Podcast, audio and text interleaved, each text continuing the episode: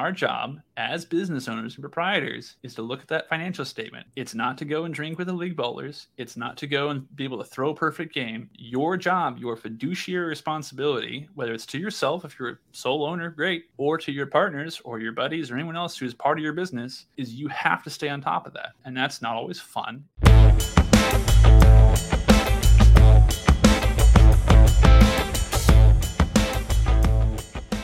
Awesome. So thank you so much for coming on today, Wesley. I'm really looking forward to this conversation. You guys are really cool backstory, and it looks like you came really prepared today. So for pe- the people who haven't had a chance to meet you, tell us a little bit about your yourself and your center. My name is Wesley Heuler. I am the third generation owner operator of Irvine Lanes in sunny Irvine, California, though not so sunny right now.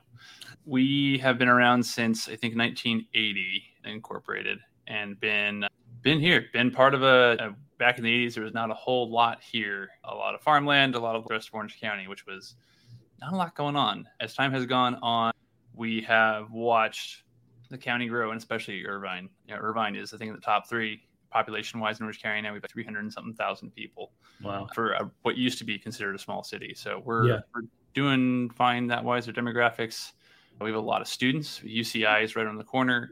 We have a lot of families, and we've just sort of watched the center change over the time. In the 80s and 90s, and even in the early 2000s, we had a lot of league play, and nowadays it's less of that. So as we've gone on, we've been very diligent with how we operate. We've changed and kind of slimmed down and, and gotten more efficient and better at it. It just takes time and experience, but we're doing pretty well these days. That's we're happy to do it. We have great employees, we have great staff to help us along the way, and a lot of experience, a lot of institutional knowledge to help.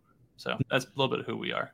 Yeah. So you said you're third generation, so you're picking it up. I guess if you put in what 50 years or so of almost 50 years of work, you learn a thing along the way. Yeah, absolutely. I mean, that's the the challenge and the benefit. I think is my grandfather purchased the land and built the property here as one of many projects of a serial entrepreneur.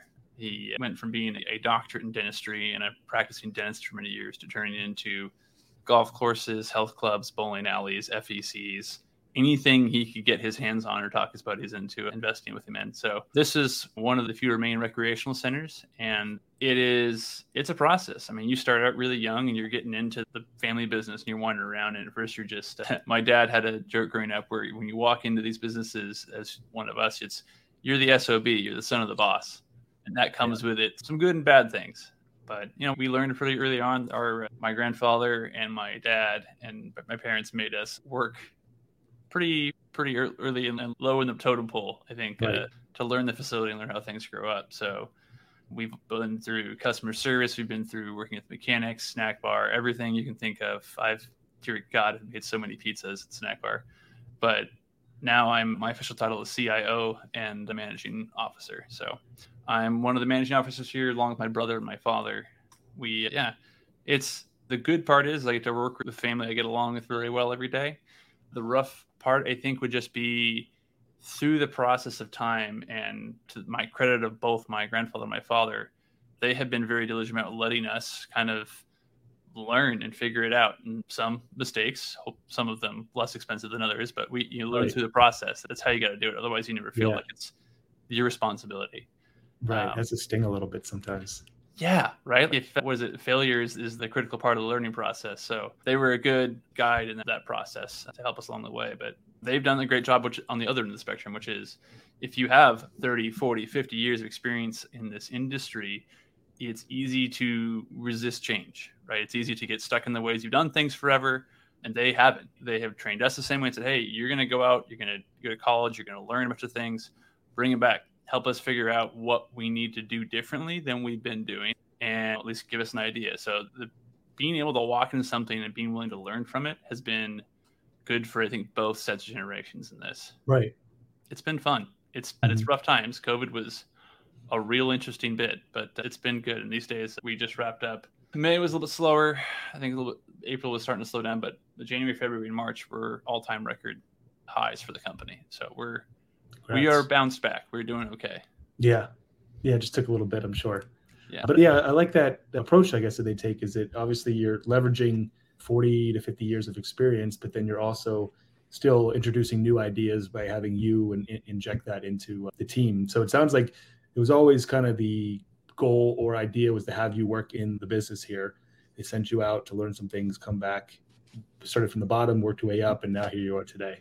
Yeah. So I I got started doing some digital menu stuff for us back when we first put TVs in the snack bar as opposed to okay. signs. I don't know, it's probably about 16 or 17. And then I went to college and got a computer science and telecommunications degree. So my background is in some programming, more IT, and like sysadmin level positions. So and then I came back to work for the company full time in 2013. So I've been here about 10 years and about five of those as a, a managing partner, basically. But yeah, a lot of my background is technology, and that's been good. I think overall. I again, part of those have been some of the mistakes we were talking about before, right? You learn, you try some things, go, well, that did not do what we thought it would do. Right. But that's okay. That's how you get better, and you find a bunch of ways not to to throw a bowling ball, basically. But right. yeah, it's also yielded some really good relationships. So we've worked closely in the past with Cubic on occasion and gotten to test out some fun stuff that's part of that tech field. And you don't get to to do those kind of things if you're not willing to try some stuff and try some stuff that may or may not work. And so, I mean, most of it, to their credit, has worked out really well for us. And we've used that sort of a little bit forward. We, I think we like to say that we're on the cutting edge, but hopefully not the bleeding edge. But we try and be around there. So some years are mm-hmm. better than others, but we it's you got to adapt. Right? At the end of the day, if a market is advancing, your demographics are changing, and you don't adapt, the business dies.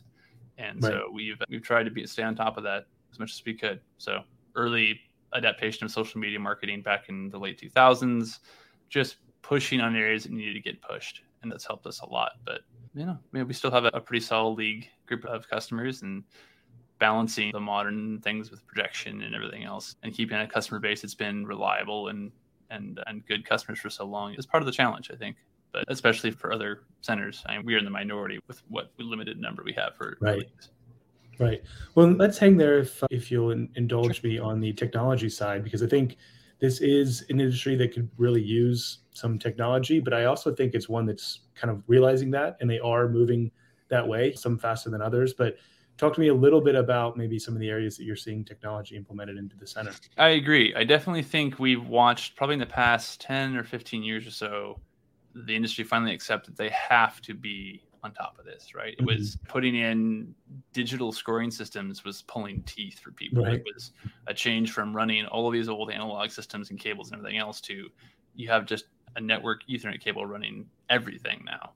And it cleaned up a lot of stuff and expanded the potential for what you could do with a bowling center, with what you could do with just the pins and the lanes and the ball, right? There's it allowed us to adapt to a new demographic that was coming up that was less interested in the sport, the sort of higher echelon of, of bowling, and more right. interested in just the fun, the family, and the, comp- the friendly competition with friends or college students or roommates or whatever it was. And so pushing into that has helped us adapt demographics and just be more efficient. A lot of centers who struggle, I think, with even things just like point of sale and like adapting technology to the boring parts of business, which is, hey, how can we gather more data about our sales, about our customers for how they spend and how they want to spend, and use that to make better business decisions? That can be a challenge. And especially if you don't have any way or idea of how to get that information, you're kind of left floundering. It's just, well, what right. do we do? Where do we get this? And so that's where occasionally going out and talking to a million vendors at Bowl Expo or something like that is, is useful, right? Like seeing what is out there and understanding, like, okay, even if 80% of this doesn't really apply to me, if you f- can find one or two things and go, okay, maybe this is something we should try. Like it may work, it may not work. Sometimes you got to spend money, and sometimes kind of just got to let it die, but you learn something. And we're back mm-hmm. to if you keep pushing on the innovative areas, you will find ways to make it a better business. So I think for the next sort of up and coming bits, this is we went over the stuff that that has happened going forward. I see a lot more automation hitting us faster than I think a lot of people are going to be comfortable with. As labor prices increase, as everything else. I mean, out here, I don't know where it is for most of your audience, but it you can get a job at Del Taco down the street for 18 bucks an hour. That makes yeah. customer service reps pretty hard to find for college right. students. So things like I know Qubica just released a new kiosk system. That's going to be a lot, right? That that if you can if you can shave off 30 person line at your front desk and make that easier, you're improving customer experience. You're improving reliability of service there, and you can have less people staffed. And so it's finding the balance of when do we use technology to make this an actually better experience for our customers without sacrificing the actual personal experience as well. Right. You still have to have mm-hmm. customer service people. You still have to have people out there interacting with your customers, or they're just going to feel abandoned. They're going to feel not attended to. So uh, another tech piece, everything from that to like bar. We installed the first metered gun system here, I think 25 years ago, and holy crap, it's been that been a genius move on our part, just because you can watch your inventory and your shrinkage and everything else just disappear. So it's trying to find ways to apply technology to boring areas helps a lot. That's just for the business analytics piece of this is knowing what information to look at is super helpful. And then knowing how to apply technology to those problems, that part's much harder. So. I, it's going to be a process. Yeah, absolutely. Are, are, there other examples you can think of of places you guys have used technology? Maybe some of these other boring examples that other people could do today and, and to implement either POS or online reservations, online ordering. Yes, web like reservations. That. that was my next line item. We were not early to that. We were starting it forward, and we our our GM initially was, I think, a little hesitant. We were, I mean, we were so busy a lot of times anyway that he just saw it as something else to complicate things, and he was just trying to keep keep fires from exploding and trying to keep things going. And we right. finally got him into doing it. And uh, to his credit, he likes the revenue we get out of that. And we went from doing a thousand to three thousand bucks a month in online reservations to averaging about 50, 60,000 a month in reservations. And then during the past probably six to eight months has been somewhere around a hundred thousand a month in reservations and just wow. web res. That's yeah.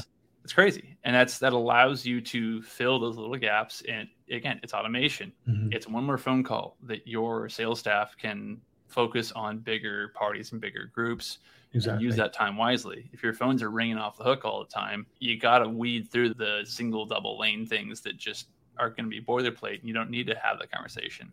Exactly. Uh, and it's a revenue or, or if it's outside of business hours. Yeah. Sometimes mm-hmm. you get college students who want to book a reservation at 10 o'clock at night. They're not calling anybody then because even if we we have people at the desk, but I guarantee you they're not looking to answer phones because yeah. they're dealing with 40 people at the door. And college um, kids don't make calls anyway. Yeah, right. They like they're the they're not even going to text you. So right. who, who cares? Yeah, you got to have an online presence. You got to have the ability to see and interact with your customers in a way that is comfortable to them. Like we we may not like it, we may not feel comfortable with what it is in certain occasions, but they're the market, right? The adage of the customer is always right is not about the person yelling at you at the front desk. Right. It's about what the customer, what your market trend says. Yeah. What do does your customer base want? And if you can't, if you can't adapt that, if you can't provide what your customer base wants, your only options are you stop being a functioning business or you find a different customer base. And for a lot right. of businesses, that's not possible anymore. So we have to keep adapting and you have to meet mm-hmm. your customer where they're at. Absolutely. Yeah. The pluralistic customer is always right. Maybe not an individual customer. Yes. Yeah. Rarely you know? is the individual customer right. Right. Uh, yes. Holy smokes. Yes. One other thing I wanted to ask you about the online reservations is what has that done for your average ticket? Because I hear a lot of theories about how separate purchases almost it like wipes clean the slate of the purchase because it's like a week or a few days prior. And when they come in the building, they're willing to spend even more. What effect have you seen on your average ticket from that perspective? I would have to pull the exact numbers on that. It's it's a measurable increase. And I don't want to give you a percentage because I don't want to mislead you, but yes, we have observed that exact same trend.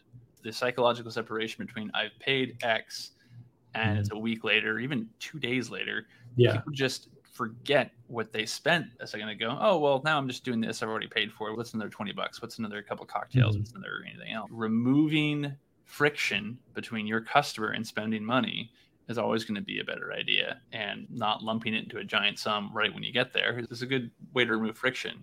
The online the on lane ordering systems and finding ways to make sure people can quickly do value adds and again increases your average ticket price. Um, mm-hmm. they want to order drinks making sure you're attentive with whether it's lane waitresses or anything or anybody who's down there serving people in the lanes it's one less step of friction. They don't have to get up. They don't have to do anything else. Their right. car's already in file they don't even have to think about pulling it out again.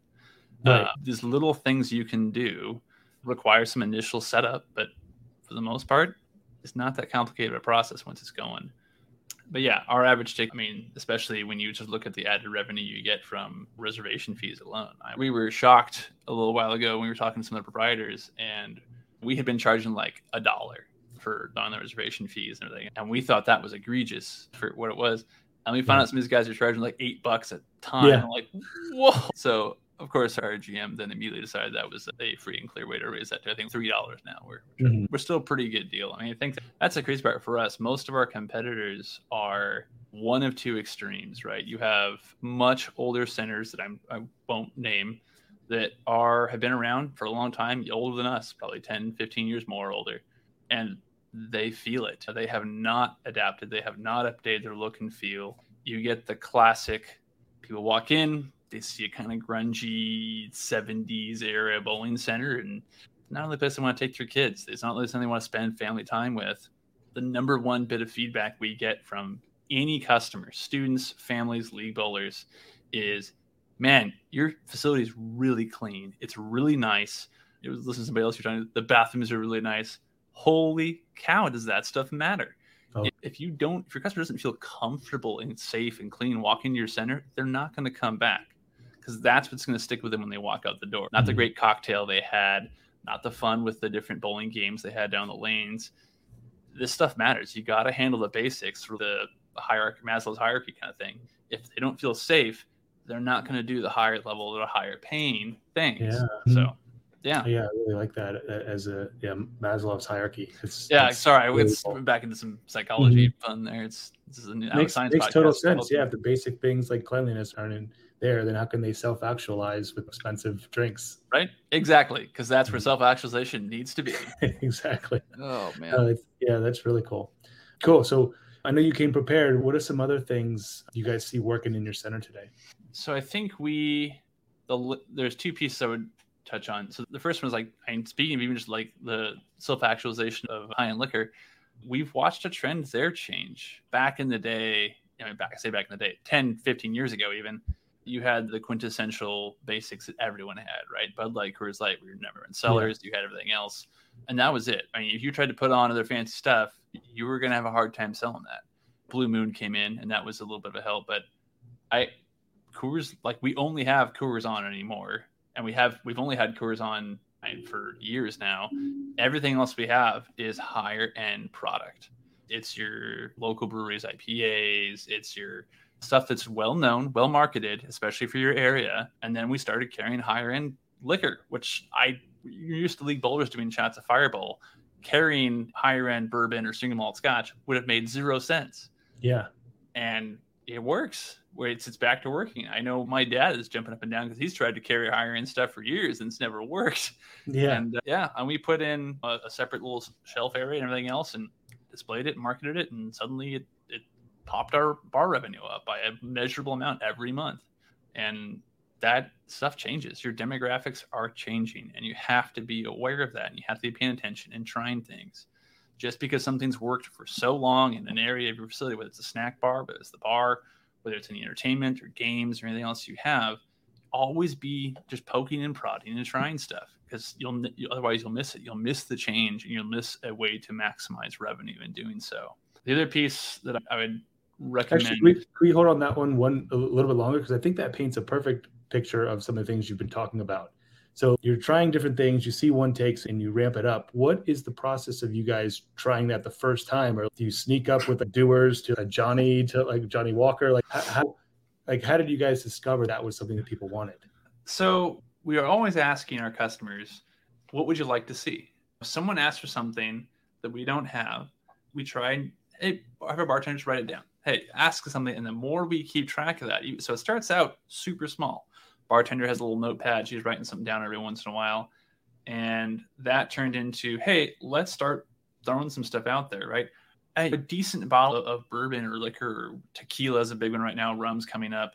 It doesn't cost that much, guys. Your trial rate on this is not that hard. Right. If it's 50 bucks, if it's 100 bucks, whatever it is, throw a bottle up there give it a reasonable price, get people accustomed to, oh, I can get something here that isn't well, whatever it is in that barrel over there, it's sticky and I don't want to look at.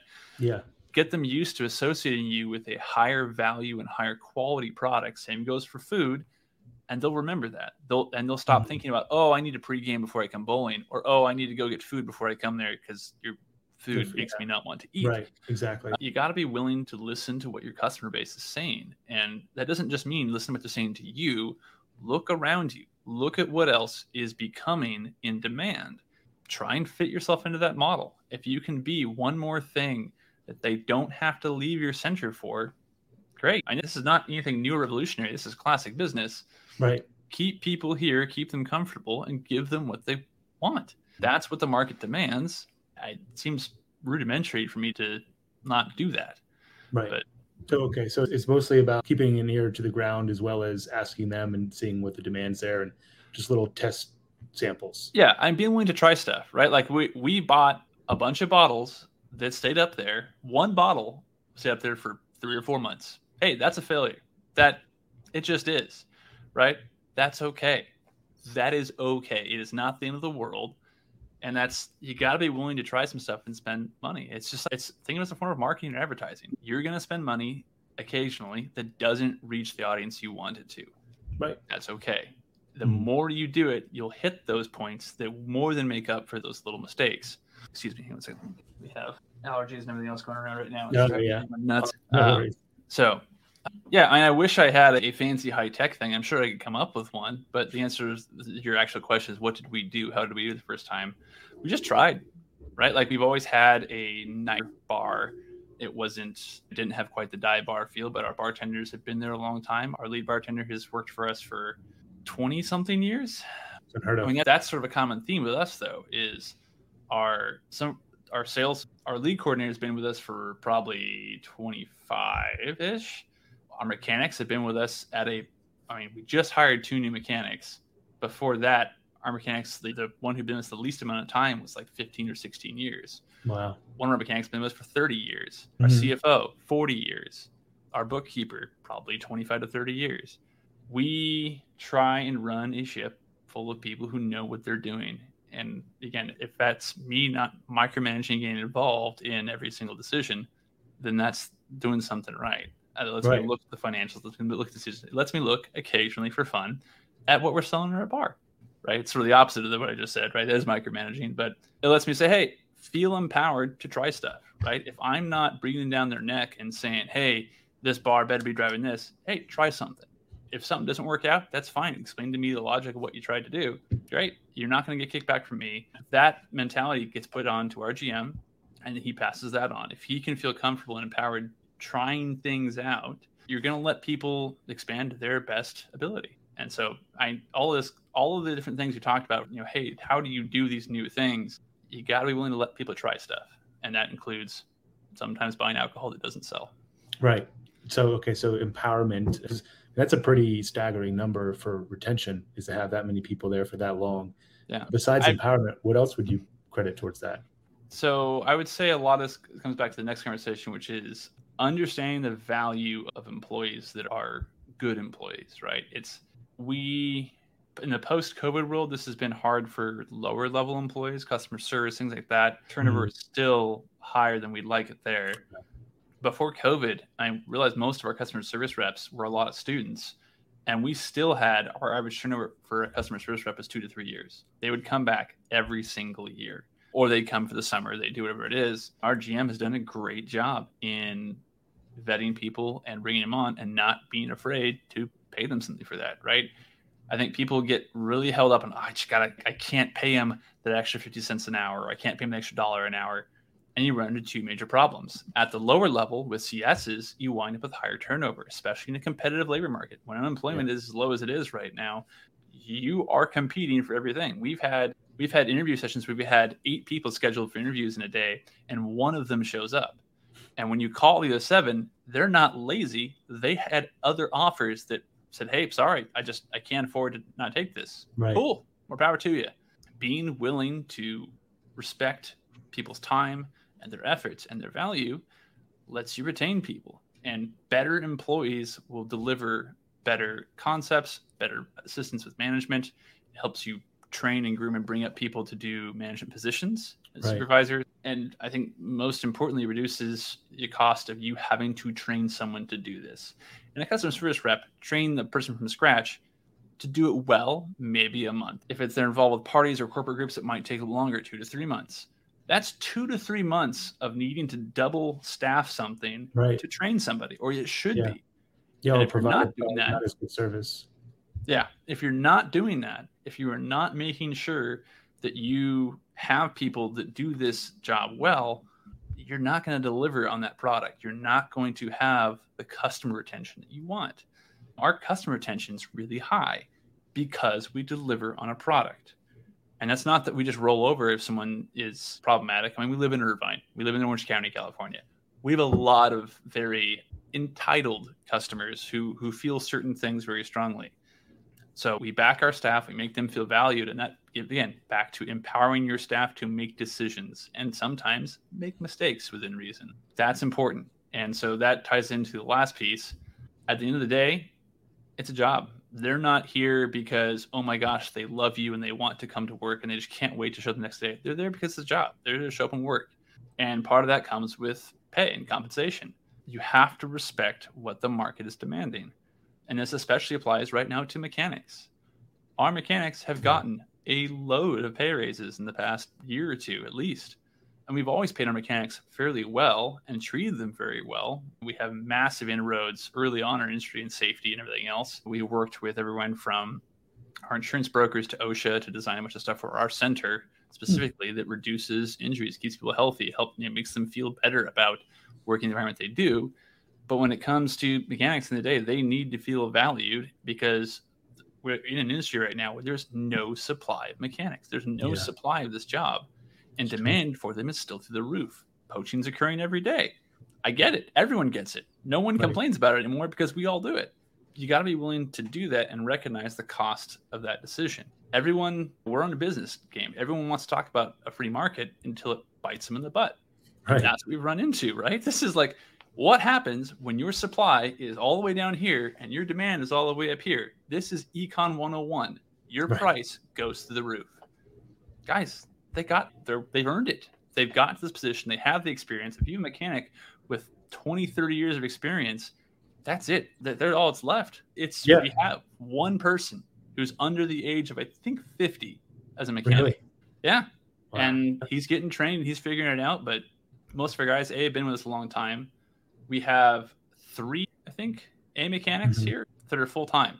Nobody has it around us anymore. Everyone yeah. has an A mechanic that rotates between four different centers. Right. Yeah. They're literally yeah. a dying breed. Yeah, it really is. And it's we've starting to make inroads a tiny bit in pulling younger people in and training them being willing. But man, I got to tell you, it, this is where you find out really fast. Hey, you can't bring on somebody to intern and or apprentice for a mechanic for 18 bucks an hour for a little bit over minimum wage. It's mm-hmm. too much work. It's too hard. And so you got to be willing to pay him. And the alternative is, well, I don't want to pay him that much. Then you're not going to have mechanics. Yeah. And then you're, you're going to have lanes down. You're going to have problems. And every hour, yeah, every hour that lane is down is costing you money. And if if that doesn't add up over a few days until it takes mechanic get out there, if that lane being down isn't costing you as much money as it would take to pay somebody, then you need more customers. You need to be busier, and you need to raise your prices probably because right. that's the market adaptation. Is you need to be busy. You need to be hurting when those lanes are down. And right. that's just develop your program. Yeah, yeah, it, it, makes total sense. Like we were saying, that you pay for it one way or another, whether it's through missed business or paying the person, which is really the way to go. Because yeah. you're, you're only one of those brings you revenue. Right, because retention is or churn is very expensive. Retraining yes. people, bringing them on. Um, I think it's know, a it's hidden not, cost that people forget exactly. all the time. That's what I was going to say. Yeah, it's not on the P and L, but it is a huge cost. Yeah, man, why have my labor so high? I feel like we haven't had we only just be able to hire a few people. Right. Well, it's yeah hidden in there. Yeah. Because you sure. got to, like you said, double staff or they don't do the job quite as well. So yeah. it sounds like as far as your high retention, higher quality people because they will manage well, quality management and then it seems and every time i talk to someone who has really good retention it seems like the management is good. They have good leaders. It really yep. comes down to leadership because people the, the, number one, reason people leave a job is because of their boss not yep. liking them. So They're if you happy. have exactly. So if you have good managers you have the retention in, in order to have the good managers you got to pay them yep. and empower them yep. Yeah. Yep. And you got to be willing to yeah. And it's the what may feel like oh, I could never afford to pay this person that much money one second can change, right? Like it's we went from looking for an assistant GM or an assistant manager for a little bit, and we were just we had an idea in mind what we wanted this position to look like, what we wanted to pay. It just didn't make sense. It didn't pan out. Couldn't find anybody. You got if you can't find something that fits your expectations, you got to change your expectations because if those don't line up with reality, you're not going anywhere. Yeah. So just be willing to adapt, whether it's in your market, whether it's in your demographic, whether it's what you're selling or who you're paying. If you can't adapt, you will die. It's just right. the rules of business. Absolutely. Yeah. 101. And it, it almost sounds like you're, there's two markets, right? You got your employee market and your customer market, and you're just basically every business is the middleman between the two. Yeah, it's you're dancing, you're juggling plates between them, trying to keep them both stable, and it's exactly. It's the work. That's the job of your upper management and your your managing partners. Your mm-hmm. job is to make sure that all that stays stable and that you occasionally you're gonna have to deal with HR issues. You're gonna have to deal with people. These are all people. They're all broken people. They're all gonna mm-hmm. say and do stupid things sometimes. And that's where it takes time and training and balance to understand how do I mitigate this? It's the problem with a lot of the, the management end of this is they don't want to be managers of people in it. And it's like you have to right? In the yeah, ideal world, sure, we have our financial statements, we get our, our partnership checks, and we go on with the day. Sometimes the job involves the stuff that just sucks. It's sitting in the meetings, whether it's, hey, we have to term somebody, hey, this came up and we have to figure out what went wrong. You know, having a good HR person matters a lot. Yeah. Staying on top of requirements, staying on top of this.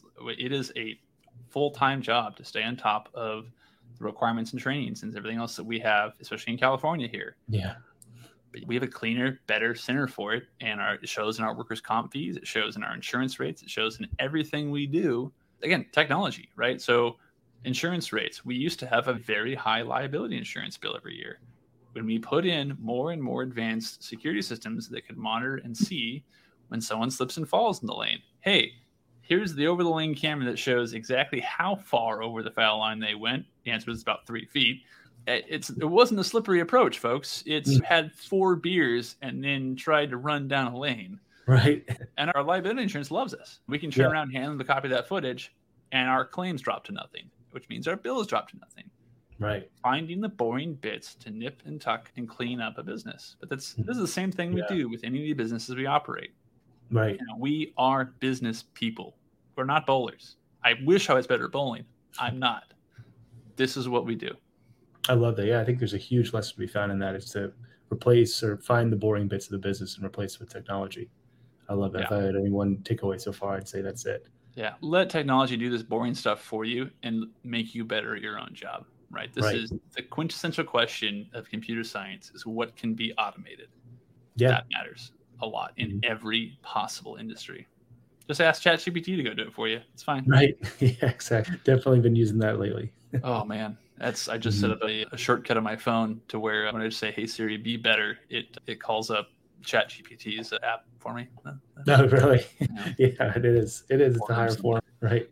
What else we? Anything else we need to touch on? Yeah, let's touch a little bit on the generational aspect, and then that maybe where you see things going over the next twelve to eighteen months, because I know we are coming up to time.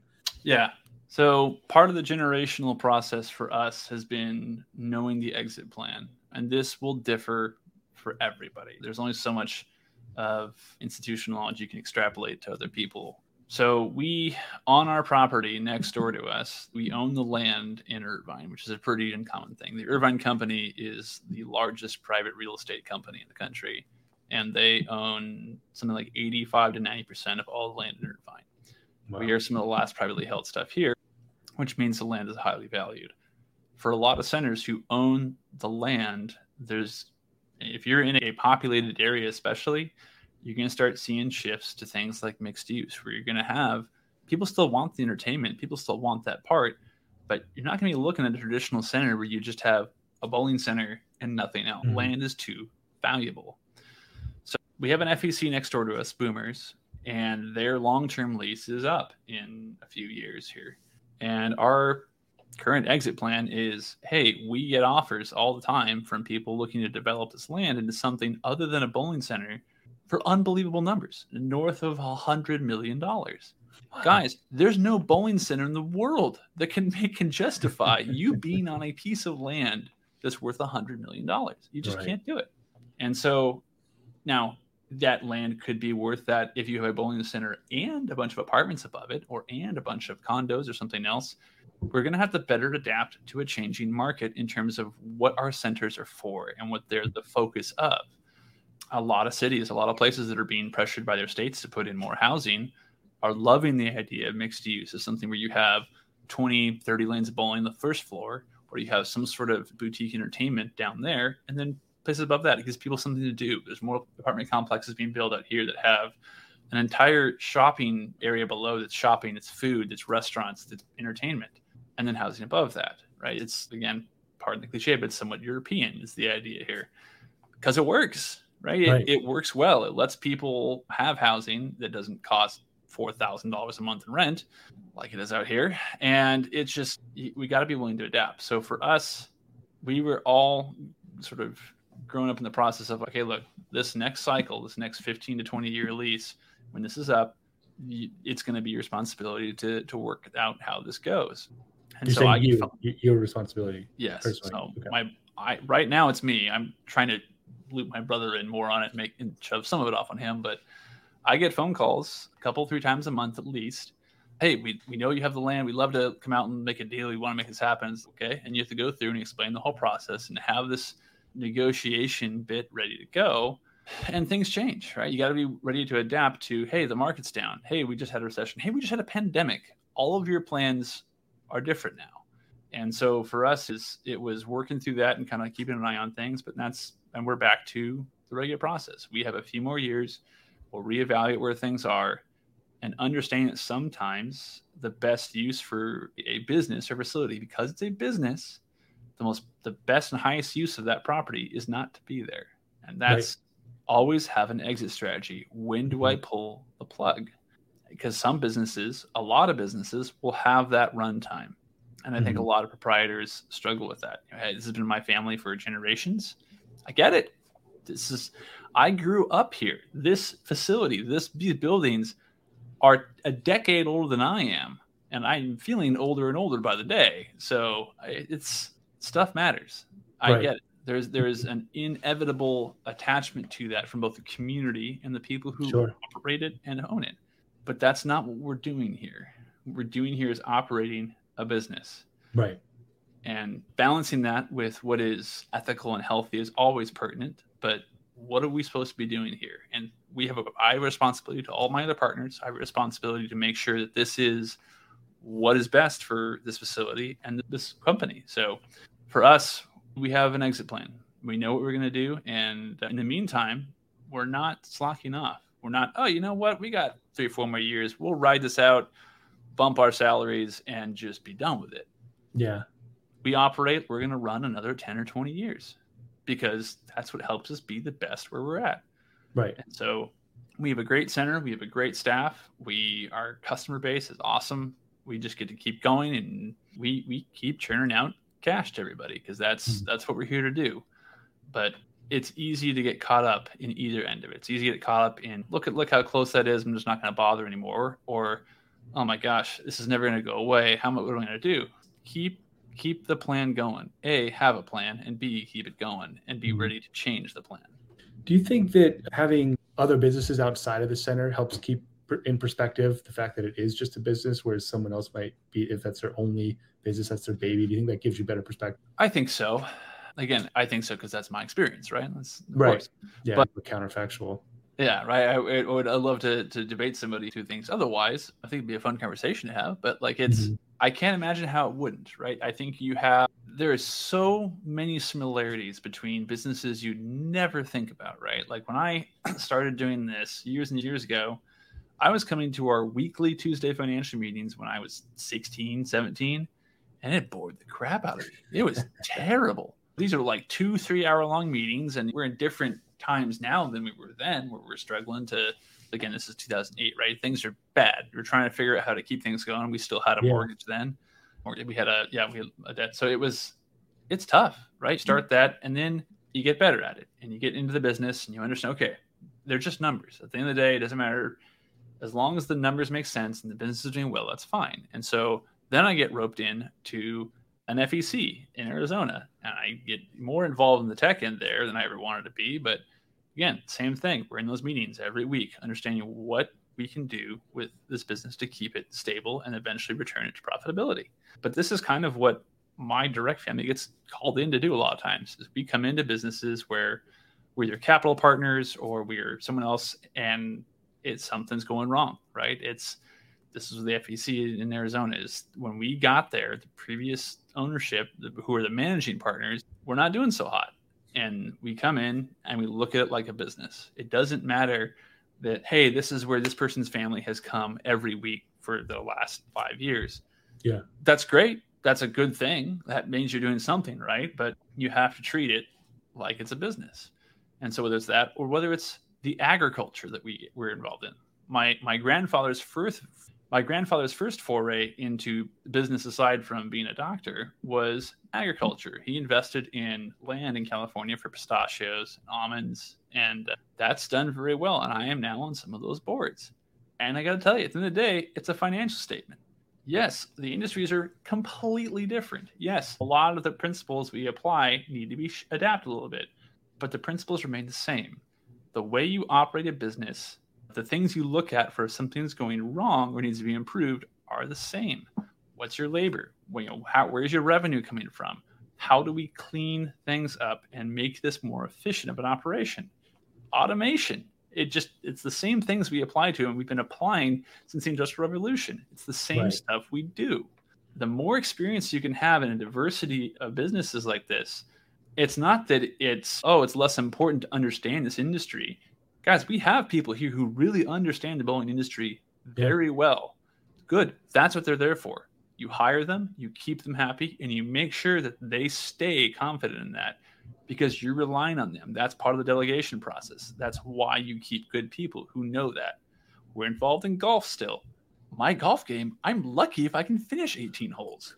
but we have people that know that industry and that really well. And our job as business owners and proprietors is to look at that financial statement. It's not to go and drink with the league bowlers. It's not to go and be able to throw a perfect game. Your job, your fiduciary responsibility, whether it's to yourself, if you're a sole owner, great, or to your partners or your buddies or anyone else who's part of your business, is you have to stay on top of that. And that's not always fun. It's not always easy. Some days it's really hard. That's what we're here to do. And if you don't if you don't want to have that job, then it's probably time to go do something else you have to work for someone else. That's part of being the owner. Yeah, for better for worse. Yeah. right. But, yeah. Uh, Higher highs, I, lows. Anything you wanted me to touch on? No, I think that was awesome. Really enjoyed coming at it from a purely business standpoint. You guys obviously have a lot of experience across a wide array of businesses, and it's really cool to see that thinking applied to the bowling and FEC entertainment. Really cool yeah. to pick those up and see how it all kind of like you said, at the end of the day, it's all financial statements. Yeah. And being able to apply that lens to it, even if it is your baby, but having that across for the business is really cool. Yeah. I don't want to diminish people. It's not that you shouldn't take pride in what you do. You should, right? If right. you have a business that runs well, that people love coming to and families love coming in, bringing their friends and their kids, that's awesome. Take pride yeah. in that. Talk to them. Interact with your customers. It helps you better understand who is there and who they are it's just you need to be able to have a separation for a lot of this when it comes to making tough decisions. Because right. if all you see in those times where you have to make those hard calls is, you know, that very personal relationship with your customers or even your employees, man, that'll kill you. I mean, it's yeah. I watched my dad go through this when he was younger. I did the same thing, and I'm I'm gonna be able to do it. I'll do it differently. Right. I'll build these super tight relationships with the people that someday you're gonna have to have really ugly conversations with.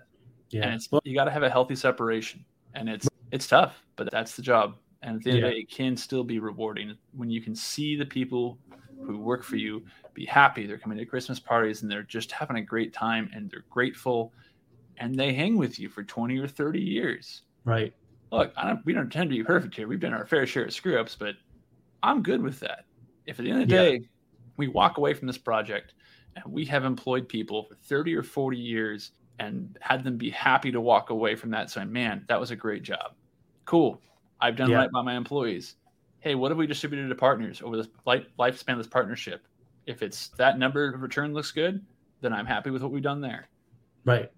It's a balance, but it's that's a responsibility. That's the ethical position of an owner. Yeah, so. beautifully said. Couldn't agree more. I love that separation, but you know it is relationships, but it's a, business at the same time, and that's the balance. owner's position.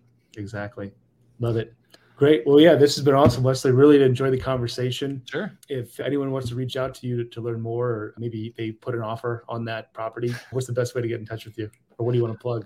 Oh, uh, boy. I should have thought beforehand. So you can reach us at irvinelanes.com. That's probably the easiest way to get hold of us is give us a call, come in, say hi. I'm around most days of the week, and I live shockingly close to the facility. So if you ever want to come say hi, please come reach out. We'd love to, to sit and throw you on a game of bowling or, or grab a drink. But we uh, we have a really good group of customers. We have a really good group of staff. Yeah. So I'd say events at irvinelanes.com if you want to come schedule something out. Other than that, we're just happy to be here. We're happy to serve the community that we're in. Right on. Yeah. Well, this has been very enjoyable. Appreciate it, Wesley. Thanks for coming on. Sure.